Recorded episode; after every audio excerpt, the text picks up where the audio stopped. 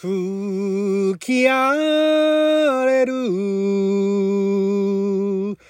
嵐の中をどこから来たのだろう。あの若者たちは。三つの命を一つに結んで、燃える燃える燃える燃える。正しい心が炎と燃える。魔人ハンター魔人ハンター。三剣参上あなたの授業をちょっと拝借。こんにちは。ラジオ神の神ふみかつです。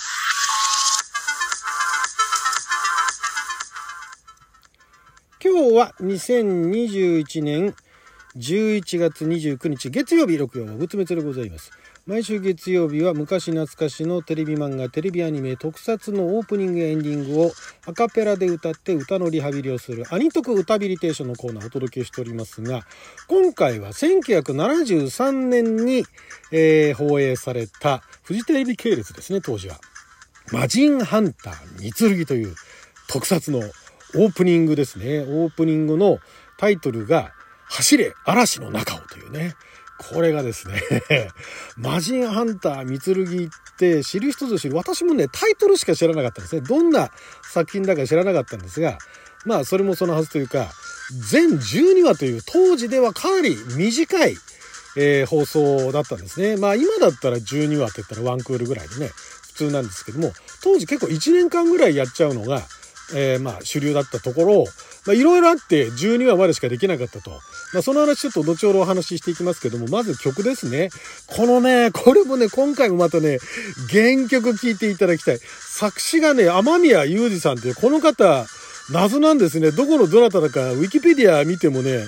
全然書かれてないんで、正体わからないんですが、作曲と歌を歌われてるのが、水上勉さんと言われてまして、で、水上さんは、えー、1961年に水上、水上かな？清の芸名で、東京はなぜ遠いというタイトルで、えー、歌手のデビューをされてたんですね。で、歌手デビューしたんですけども、1965年から作曲家に転向して、船木和夫さんなどの、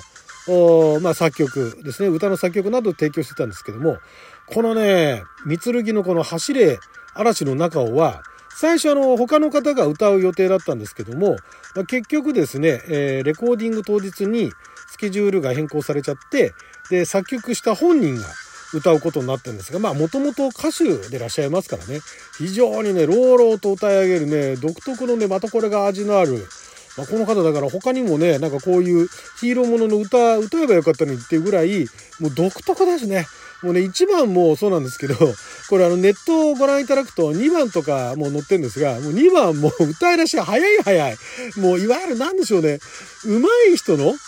だから当時の上手い人の歌い方っていうんですか？その、かっちりと歌い出すんじゃなくて、ちょっと早めに歌っちゃうだとか、なんかね、なんて言うんでしょうね、いい意味で格好つけてるんですよね。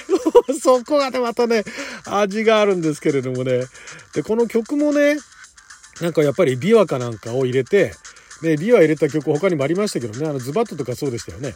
で、えー、琵琶を入れて激しさや寂しさを強調して、和風ウエスタン調にしたと。なんか、なんかあの頃って、なんか琵琶を入れて和風ウエスタンにするっていうのが一部でね、なんか曲の作りとして流行ってたのかもしれないですけど、ただね、この曲ね、原曲聴いていただきたいんですが、アカペラだとわからないと思うんですけど、ストリングスがね、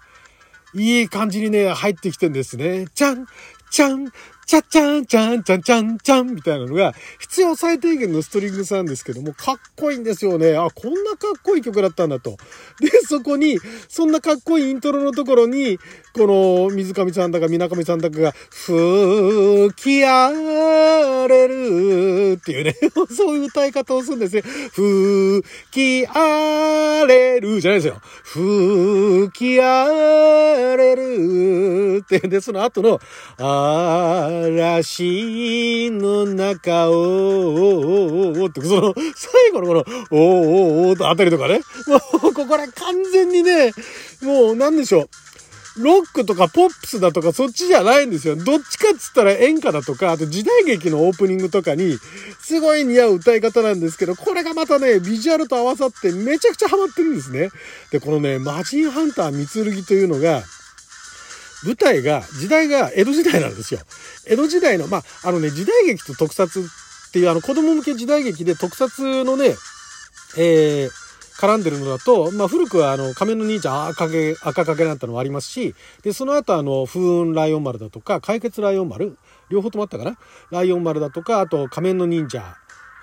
変身忍者嵐か。とかねなんかそういうのがあってそんなにあの当時70年代その時代劇と特撮みたいな特撮ヒーローみたいなものっていうのはそれほど珍しくなかったんですがその中でもこのマジンハンター三剣かなり異色でですね。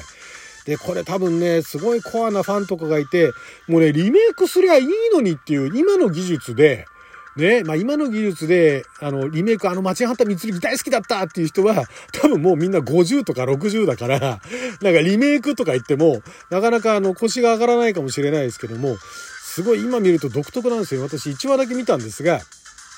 まあまずあの、徳川家康が、ね、えー、将軍の時代ですよ。で、そこに宇宙から、宇宙のサソリ座から飛来したサソリ魔人率いる宇宙忍者サソリ軍団っていうのがですね。それもなかなかすごいあの設定で、サソリの形のした星がピューって流れて地球に行くんですよ。形が、星の形がサソリなんですね。ね、もうこれね、これ冷静に見ると突っ込みどころ満載なんだけれども、で、サソリ魔人が、まあ、宇宙からやってくるわけですよ。宇宙からやってくるってそれなりのテクノロジーが必要なわけですよ。なんだけども、彼らの目的、そのサソリ魔人の目的は、徳川家康を倒して、ね、えー、天下統一を図るっていうね。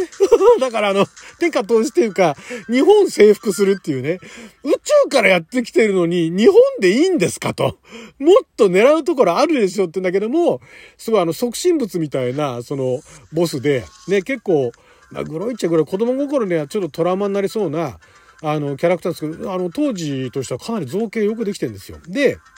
それが、あの、徳川家康を倒してね、で、あの、日本を我が物にしようっていうね。なんか宇宙から頑張ってやってきた割にはすごいちっちゃい目標なんですけれども、まあでもあの、日本のね、子供たちが見たら、うわ、とんでもない奴が来たってね、思うとは、思、思ってくれるとは思うんですよ。で、それで、えっ、ー、とね、途中でね、えー、徳川家康の孫、濃姫が、さらわれるんですね。もう、もうさらわれるっていうところ自体が、なんでしょうね、当時の時代の平和さっていうんですかね。そのまま殺しちゃわないんですよね。テロとかしちゃわないんですよ。周りのお付きの者はみんな倒すんだけど、姫をさらって、で、徳川家康の首持ってこいっつうんですね。で、その首持ってこいっていう、その、果たし状みたいなのが、その 徳川家康のところの、なんかどっかにバーンっつって、あの、バッて開くとその果たし状があるんだけど、すんごい達筆で、ね、日本語で 書かれてるんですね。あの、すごいですよ。サソリマジンつってね。もうすごい綺麗な達筆なね、あの、日本語でそういう果たし状が書いてあって、で、それを助けるのが、この三剣一族ってのがいうのがですね、三本の剣剣ですよね。で、三剣っていうことらしいんですけども、三剣一族ってのが、これがまたね、江戸時代だっつってんのに、どう見てもあの、バイクのヘルメットね。あの バイクのヘルメットかっこいいでしょ？かっこいいですけど、バイクのヘルメットだし、なんかあの、金属のベルトか、革ベルトみたいなので、で、戦うんですね。あすっごい派手な色のマフラーしてて、ただね、全体的にね、ビジュアルデザインっていうのがすごいね、かっこいいんですよ。今見ても、まあ今の若い人見たらちょっと荒が目立つかもしれないですけど、私ぐらいの年代が見ると、あ、かっこいいじゃんこれって思えるデザインなんですよね。で、第一話見た時に、まあこのあの、あれなんですよ、アニクリエーションっていう技術を使って、撮影のね、撮影の技術使って、その宇宙怪獣と巨大神三剣っていうのを戦うのは、簡単に言っちゃえばストップモーションアニメなんですよ。これよくやるなと。で、最初に出てきたその宇宙怪獣っていうのが、えー、なんだっけな、デノモン。宇宙、甲冑怪獣デノモンっていうね。デーモンじゃないんだ、デノモンなんだ、みたいなね。デノモン、デノモンよ、つって来るんですけども、それがね、造形えらいかっこいいんですよ。これフィギュアにしたら今のね、子供たちだけじゃなくて大人たちも買っちゃうんじゃないのっていうぐらい、造形めちゃくちゃかっこいい。ただね、その甲冑をね、剥ぐとね、中からね、すごいしょぼい骸骨が出てくるんだけども、なんだけど甲冑えらいかっこいいんですよ。それがストップモーションで動いて、で、巨大神三剣の方もストップモーションで動いて、まあ、カクカクとしてるね、あの、ハリーハンゼンよりかは動いてないんですけれども、それでもかっこいいんですよ。取り方だとか、ビジュアルだとか。で、敵のなんかあの、戦闘員も謎なんですけど、あんまり喋んないんですけども、いいとかも言わないんですけども、でもかっこいいし、なんかね、総じてね、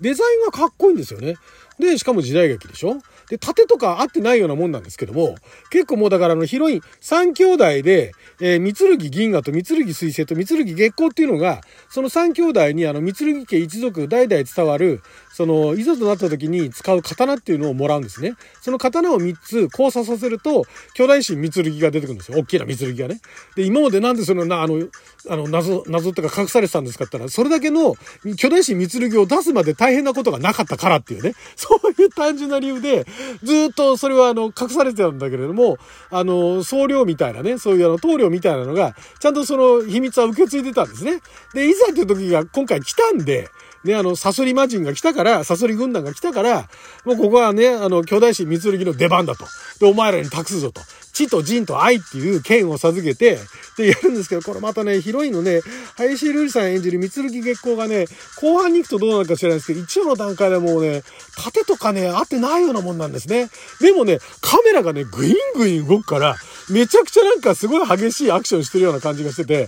あ、もう突っ込みどころ満載なんだけど、かっこいいんですよ。これね、リメイクしてくんないかなっていうね、あの、よかったらネットの方で探せばね、1話とか2話とか見られますんで、よかったら1話だけでも見てください。私が言ってることわかると思うんで、結構かっこいいです。突っ込みどころもうえらい回さないだけど、お前それでいいのか？怪人そんなね、日本狭いとこでいいのかと思うんだけど、でも掃除でかっこいいっていうね、えー、マジハンター三剣でございました。はい、ということで、それじゃま